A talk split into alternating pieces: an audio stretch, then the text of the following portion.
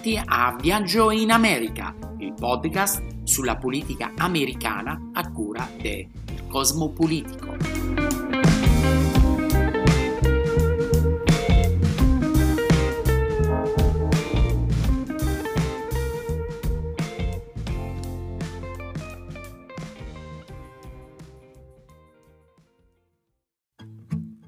Salve e benvenuti in una nuova puntata del nostro podcast. Dopo la morte di John Lewis è partita una petizione che ha raccolto già mezzo milione di firme per nominargli l'Edmund Pettus Bridge, il ponte a Selma in Alabama che prende il nome dell'ex generale confederato e leader del Ku Klux Klan, era diventato famoso il 7 marzo del 1965, quando i manifestanti, tra cui Martin Luther King e lo stesso John Lewis, che marciavano per il diritto di voto dei neri, vennero picchiati in quello che viene ricordato come il Bloody Sunday.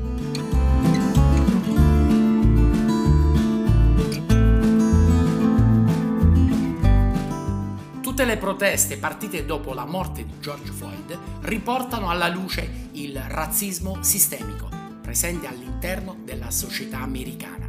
In effetti, il razzismo sistemico non è solo quello che si evidenzia in una certa parte della polizia nei confronti di alcuni presunti delinquenti di colore, ma è presente anche nelle istituzioni, nelle camere del potere, in una forma subdola. Per esempio, il congresso, secoli dopo la sua fondazione, rimane una istituzione prevalentemente bianca, maschile e privilegiata. Se prendiamo ad esempio il Senato, su quasi 2000 persone che hanno prestato servizio nel corso dei decenni, solo una decina sono state di colore. Attualmente su 100 senatori, solo 3 sono afroamericani. I democratici Kamala Harris della California, Cory Booker del New Jersey e il repubblicano Tim Scott della South Carolina.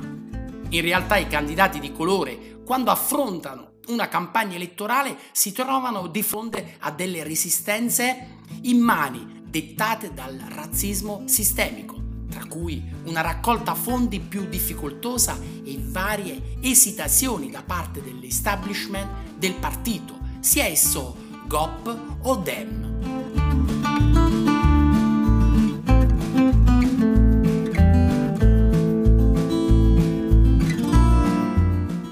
Tra le varie proposte del suo programma, Joe Biden ha proposto la John Lewis Voting Rights Act, una legge che garantirebbe a tutti gli americani il diritto di voto e il diritto alla parità di rappresentanza. Vediamo nel dettaglio cosa prevede questa legge. Innanzitutto, ogni americano sarebbe registrato per votare attraverso una registrazione automatica degli elettori e questo includerebbe anche gli elettori che attualmente si trovano in carcere. Come secondo punto, ogni americano riceverebbe una scheda elettorale via posta, come fanno attualmente i cittadini in vari stati. Al terzo punto, ogni americano ha la uh, possibilità di esprimere il proprio voto attraverso il voto anticipato universale, rendendo il giorno delle elezioni una festa nazionale e finanziando completamente le sedi elettorali. Al quarto punto troviamo ogni americano che ha il diritto alla piena rappresentanza nel governo, compresi i cittadini della capitale Washington DC, i cittadini di Porto Rico, che paradossalmente possono votare alle primarie del partito, ma non possono partecipare alle elezioni presidenziali.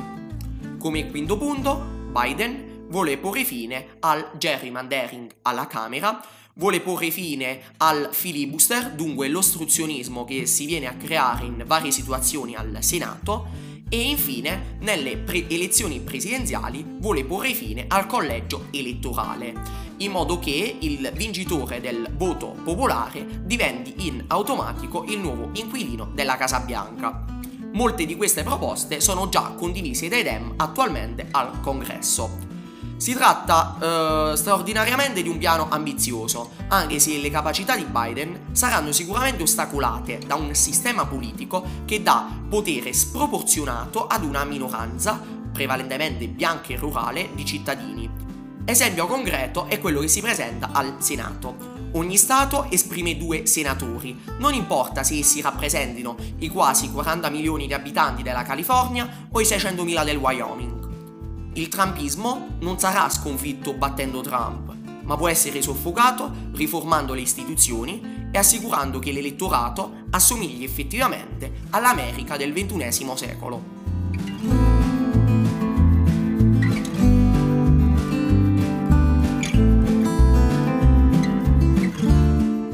La squadra di Donald Trump sta riversando milioni di dollari in un piano per indebolire Joe Biden.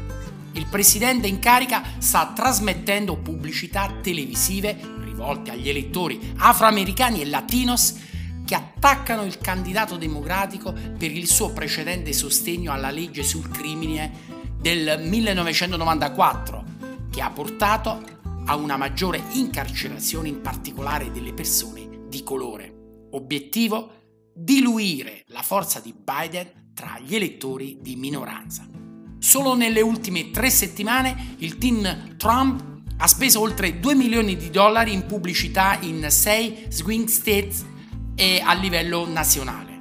Il progetto è simile a quello che i repubblicani avevano eseguito con successo contro Hillary Clinton nel 2016. In due decenni l'affluenza degli elettori neri è calata per la prima volta in una corsa presidenziale, precipitando da quasi il 67% a poco meno del 60%.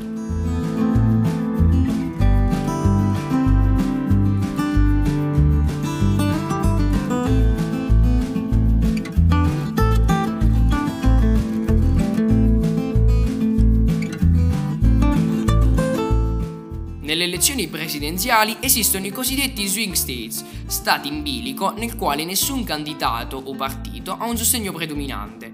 Uno di questi è il Wisconsin, stato del Midwest, conquistato sorprendentemente da Trump nel 2016.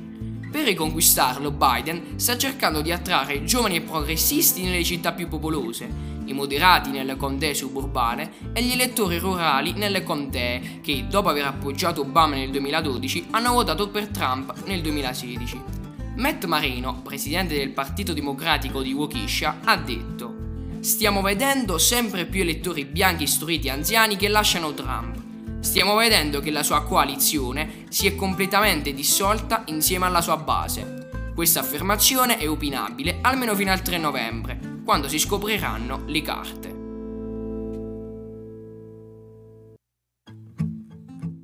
Altro swing state è la Pennsylvania.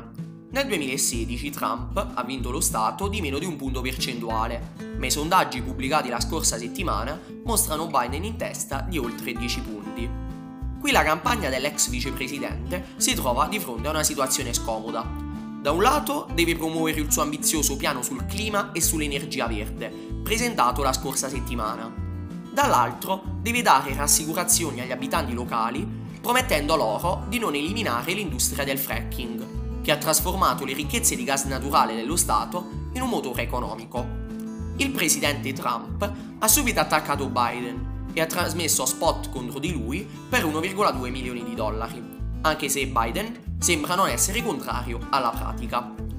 La maggior parte del fracking avviene su terre statali e private e per proibire la pratica richiederebbe un'azione congressuale. È improbabile che questa attiri molto sostegno politico, dato che solo in questo stato garantisce circa 26.000 posti di lavoro, in dozzine di distretti rappresentati sia da repubblicani sia da democratici.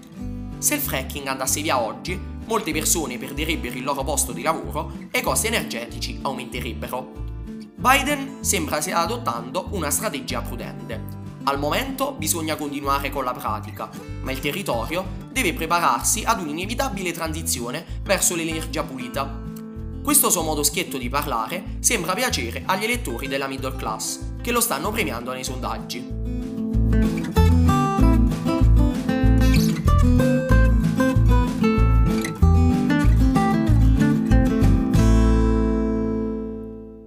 Ultimi due anni, a Blaine, città di circa 5.000 abitanti nello stato di Washington, al confine con il Canada, ogni mese quasi mezzo milione di persone attraversano il confine dalla British Columbia e arrivano qui per comprare gas e latte a buon mercato. A un certo punto però è arrivato il coronavirus. Dal 21 marzo scorso sono stati chiusi i confini nazionali e nello scorso mese solo 12.600 persone sono transitate in quest'area. L'impatto economico sulla città è stato paralizzante. Le spiagge sono ora in gran parte vuote, più di una dozzina di distributori di benzina hanno dovuto chiudere e infine i negozi che gestiscono pacchi dal commercio online sono temporaneamente bloccati. A tal proposito è giusto precisare una cosa. I canadesi che vivono al confine, per risparmiare sui costi di spedizione per pagare meno tasse, fanno spedire i loro ordini ai negozi negli Stati Uniti e li ritirano in seguito. Al momento i funzionari hanno confermato che il confine rimarrà chiuso almeno fino al 21 agosto, la gente guarda avanti e spera di non concludere quest'anno totalmente indebitata.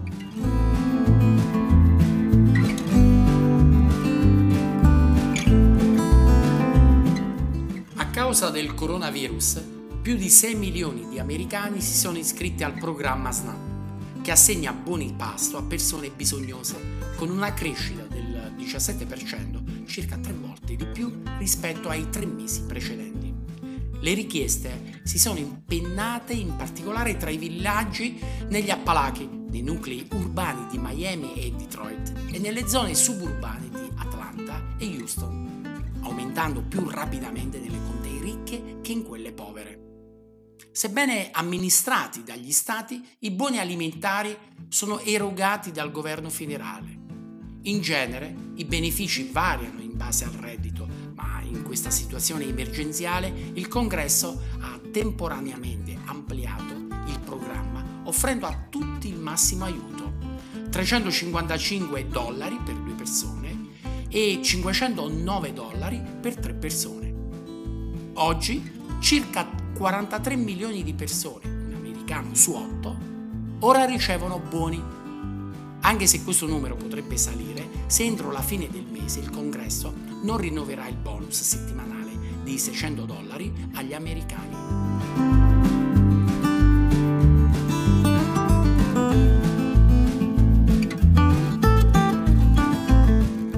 Aaron Kiak, 35enne giovane promessa dell'ebraismo politico californiano, sarà il responsabile per gli affari ebraici di Joe Biden ebreo ortodosso, ha sottolineato i profondi legami storici di Biden con la comunità ebraica e il suo rapporto ferreo ad Israele. A tal proposito, Kiak ha ricordato i 38 miliardi di aiuti militari largiti negli otto anni di presidenza Obama, con Biden alla vicepresidenza. La comunità ebraica americana vota tradizionalmente in maniera schiacciante democratico, infatti nel 2016 più del 71% vota la Clinton contro il 24% che votò Trump. Tuttavia, nella comunità ortodossa, in grande eh, crescita demografica, sono aumentate le adesioni al Partito Repubblicano, specialmente sotto Trump.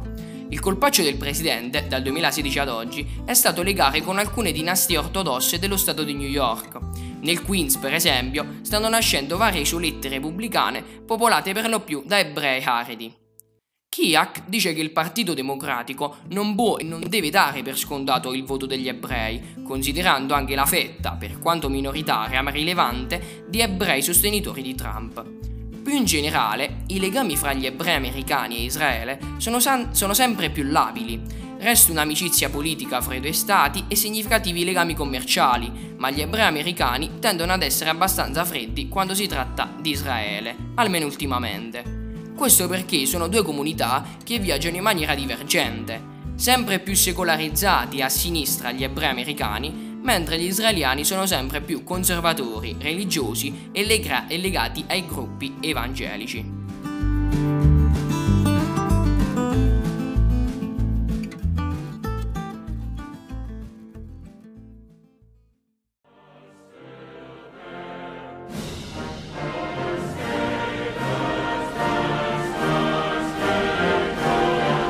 Se volete approfondire la politica americana, troverete qualcosa di interessante nel nostro libro Viaggio in America, disponibile su Amazon.